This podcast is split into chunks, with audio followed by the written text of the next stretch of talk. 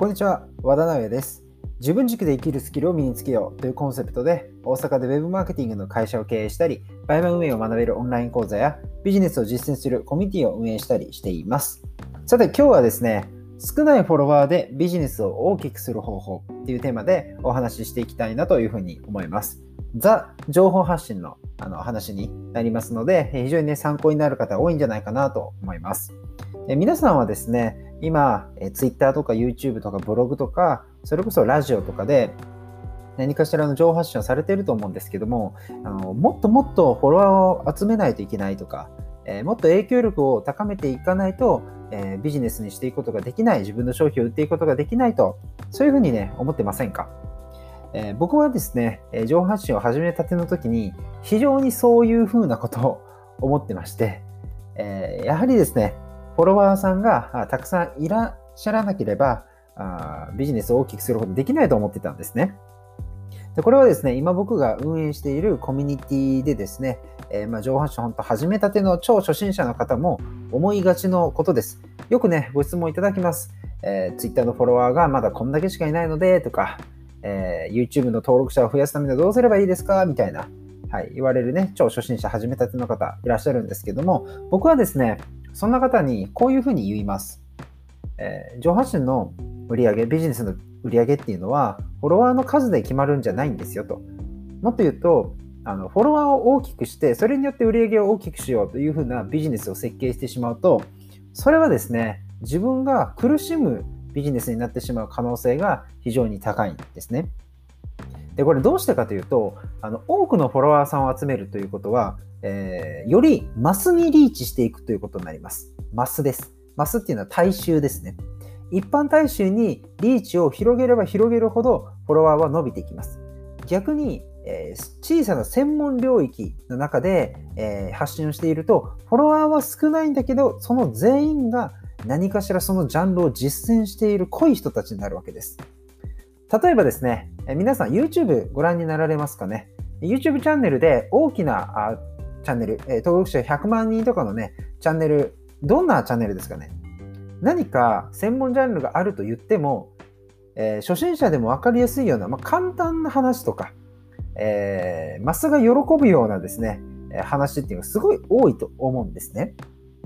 例えば僕はビジネス系 YouTube チャンネルもやってますけど、えー、僕のチャンネルでよく伸びる企画っていうのは、えー、何々で月5万円稼ぐ方法とか、初心者が少ないフォロワーでなんちゃらする方法みたいな、そんな動画は伸びます。でもこれって、えー、マスなんですよね。マス向けの動画だから伸びてるんですよ。より初心者が理解できるから伸びるわけです。で、これは Twitter とか Facebook とか Instagram もそうで、えー、フォロワーを数万人にしたければ、マスにリーチしていくのが正しいんですね。マスにリーチしていく。でそうしていくと、マスというのは皆さんがやっているジャンルをまだ実践していない人たちなんですよ。理解も薄いですし、もっと言うと、あのまあ、こういうとあれですが、マインドがまだ整っていない。えー、例えば圧倒的な努力を、例えば1日10時間働くを3年継続みたいな、そんな行動量はない人たちっていうのが多かったりするわけです。そういう人をたくさん集めて何か商品を販売しようとすると結局のところマス向けのまあ初心者向けノウハウみたいなのを出すしかなくなるんですね。例えば皆さんがそうですね、まあ、ブログのアフィリエイトで収入を得ているとしましょう。でそのブログアフィリエイトを教えますという、まあ、コンテンツをですね、販売したいと、えなった時に、フォロワーがですね、例えば1000人、2000人の状態って、えまあ、ブログについてたくさん情報発信をしているから1000人、2000人だったりするんですよね。うんまあ、これが、えー、フォロワーが10万人とかなってくると、きっとその時点ではブログの発信よりも、えー、自己啓発とかマインド的な話をたくさんしているはずなんです。そうしないとそこまでフォロワーって増やせないので。はい。ってなってくるとですよ、えーえー、フォロワーが少ないときは、もう今皆さんの手元にいらっしゃるフォロワーっていうのはみんなまあブログを実践してたしてたりとか、ブログで悩んでいる人たちなので、皆さんがブログノウハウを開示するとめっちゃ喜んでくれますし、すぐ実践して結果を出してくれるし、まあ行動してくれるんですよ。だがしかしですね、皆さんのフォロワーが数万人とか10万人いて、そういったコンテンツを出すとですね、え不用意に売れすぎてしまうんですね。ブログをまだ何もやっていない人とか、ビジネスの美の字も知らない。えー、そうですね。あの、本当に今までで1円も稼いだことがないような人たちっていうのもたくさん購入するので、売り上げは確かに出るんですが、そういう人たちって成功率極めて低いです。極めて低いんですよ。これどうしてかというと、何かそういったコンテンツとか教材とかを見て、それだけで結果を出せる人ってめちゃくちゃ少ないんですね。めちゃくちゃ少ないんですよ。多くの場合、横のつながりがあって、ブログ仲間がいて一緒に頑張れるからとか、先生、まあ、師匠ですね。師匠がいて、師匠に背中を押してもらえて頑張れてるとか、何かそういったオンラインスクールとかコミュニティみたいなところに入っていて、みたいな。人の方が成功確率は高くて、えー、自分一人でですね、自宅でブログをただ書く。そのノウハウを、えー、そういったね、ツイッターで販売されているコンテンツからだけ得るみたいなスタイルですと、途中で挫折しちゃう人、続けることができない人が大半です。そうなるとですね、フォロワーをどんどんどんどん増やしていって、それによって売り上げが伸びるようなビジネスモデルであればあるほど、えー、自分のコンテンツを販売したところで、結果を出せる人っていうのが少なくなるんですよね。少なくなっていくんです。で、さらに言うと、クレームも大きくなっていきます。どうしてクレームが増えるのかというと、えー、そのフォロワーの大半っていうのは、まだマインドが整ってないからです。結果が出ないのは自分の責任であるって思ってないんですよ。結果が出ないのは、もうこのコンテンツが悪いせいだとか思うわけですね。もし仮にそのコンテンツを全て見たわけでもなく、えー、あのそのコンテンツの中身を実践したわけでなかなかろうとクレームを言うわけです。はい、あれは良くなかったとか、〇〇さんとか良くないとか、ああいうコンテンツ販売してる人は良くないとかね、え、いろんなことをね、あれ、あのないあることないことね、え、わば言うわけですね。そういう方が多くなってしまうのが、マスにリーチしていくということです。もちろんですね、メリットとして売り上げが最大化するっていうのはあるんですけども、え、このデメリットをですね、しっかりと知ってほしいんですね。で、ここはインフルエンサーは話しません。なぜならば、インフルエンサーが推しているのは、このインフルエンスがある人間になろうと、フォロワーを増やそうということを言うからです。ですが、裏側では、そういった問題が多数生じているんですね。クレームがあるとか、えー、本当に届け、えー、届きたい、届けたい人以外の人に届きすぎてしまって、えーまあ、いろんなところでですね、火種が生まれてしまうわけですね。で、僕はですね、え、まあ、フォロワーが多いわけではありません。え、全部の媒体合わせても、どうですかね、1万数千フォロワーとかになります。Twitter に関して言うと1200ぐらいですし、YouTube も4000人ぐらい、えー、メルマガも3600、3500人ぐらいですか。まあ、まあ、Facebook も Instagram もそれぐらいですよ。大体数千人なんで、まあ、決してね、多いわけではないんですが、それでもですね、フォロワー数1万人、2万人ぐらいの人並みの売り上げっていうのは出すことができています。もしかしたらそういった人たちよりも多いかもしれません。でここからが本題なんですが、少ないフォロワーでビジネスを大きくする方法って実際存在します。そして僕は自分のコンサルティングとかコミュニティでは、こっちを主体的に教えています。えー、どうしてかというと、まあ、多くの人っていうのは最初フォロワーが少ないので、はい、少ないなりにちゃんと収益が出るような設計をしていくことで、えー、まあ、前向きにビジネスに取り組めるじゃないですか。楽しくなるじゃないですか。はい、でそういった体制を作ることができたら、仮に、えー、フォロワーさんが、ね、やがて1万人、2万人と大きくなっていっても耐えうるんですね。えー、ちゃんとお,、まあ、お客様の質も保てるし、え商品の評価っていうのも保てるわけです。はい。じゃあどうやって少ないフォロワーでビジネスを大きくしていくのかっていうことで、えー、まあ、話し出すとですね、めちゃくちゃそのやりようはあるんですが、今日は1点だけですね、その中で1点だけご紹介します。それ何かというと、顧客の成長に応じたラインナップを揃えるということです。顧客の成長に応じたラインナップを揃えるということ。どういうことかというと、えー、複数の商品を作ってほしいんですね。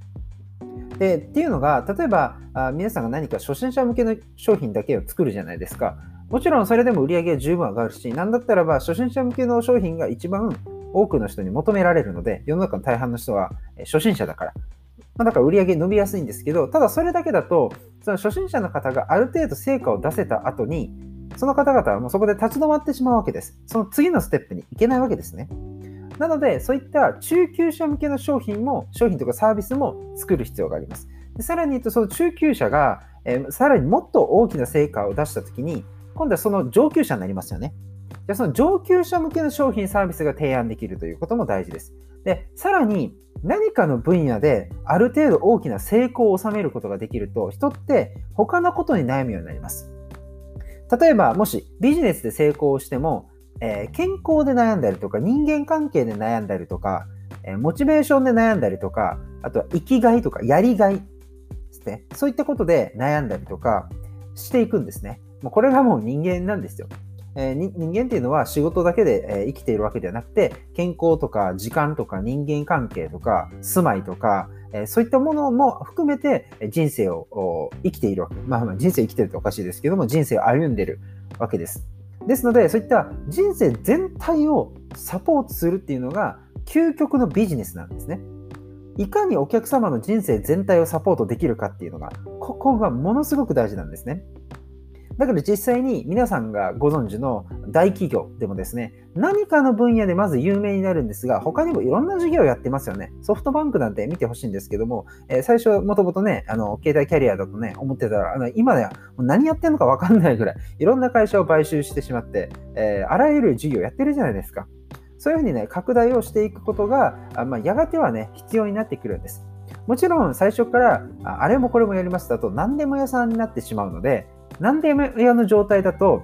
やはりですね、目に留めてもらうことができません。自分は〇〇屋さんですとね、大きな旗を掲げないと、えー、後発組がね、ビジネスで成果を出すって難しいです。例えば、うちは飲食店ですじゃなくて、飲食店の中でもラーメン屋です。ラーメン屋の中でも豚骨に特化したラーメン屋ですとか、そんな感じですね。どんどん細分化して専門性を打ち出していくっていうのが最初は大事です。僕であれば、え BUYMA っていうね、えー、ビジネスを教えるっていうことを僕は最初の旗に掲げたんですけども、そういった小さな小さな市場から入っていって、ね、自分のお客様を幸せにしてあげてください。お客様の人生の幸福度だったり、充実度だったり、あとはまあそもそもそういったま生活レベルだったり、そういったものを上げてあげてください。そのサポートをして、で、その過程でお客様はまたいろんな問題に差し掛かります。例えば僕であれば、今で結果を出した人であっても、もっと他のビジネスできるようになりたいとか、あの投資もできるようになりたいとか、えー、経営ですね、人を雇ってどんどん会社を大きくする経営を学びたいとか、そういうふうにニーズが、ニーズのレベルが上がっていく段階っていうのがあるんですね。その上がっていく段階、それぞれにおいて商品を提供できるようになってください。そうすることによって、1人のお客様と最低でも5年以上の関係になりますし、もっともっとビジネスを長く続けていくと、それが10年、20年となります。僕もですね、今、お付き合いのあるお客様の中で5年目、6年目っていう方いらっしゃるんですね。で、ほとんどのメンバーが数年単位、出会ってからもう数年経過している人たちです。まあ、僕自身のビジネス経験がまだあと6年ちょい、7年ないぐらいなので、こんなもんですが、僕がもし20年、えー、ビジネス経験20年とかになってくると、まあ、おそらく10年単位、十数年単位のお客様っていうのも出てきます。なぜこんなに一人のお客様と長く付き合うことができるのかっていうと、えー、一つの問題をクリアしても、その次の、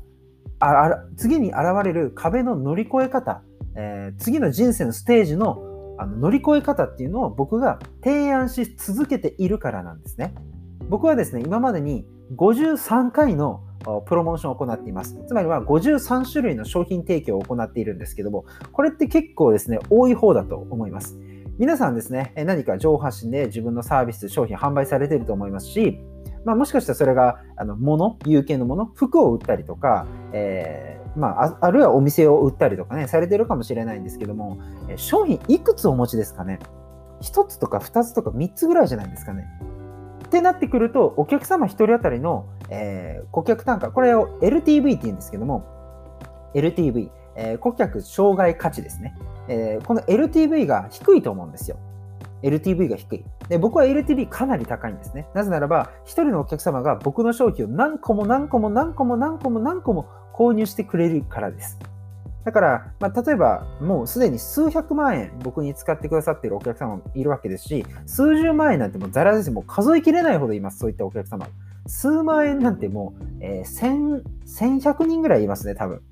ていう感じなんですよ。一人のお客様があ僕の会社、株式会社ロアっていう会社を経営してるんですけども、そのロアに、えー、使ってくれるお金っていうのが大きいんですね。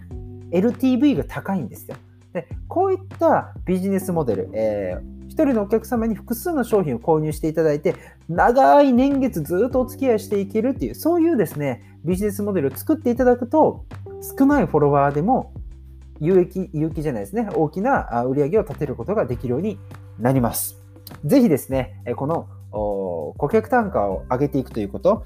お客様の成長に応じたラインナップを揃えるということを意識してみてください。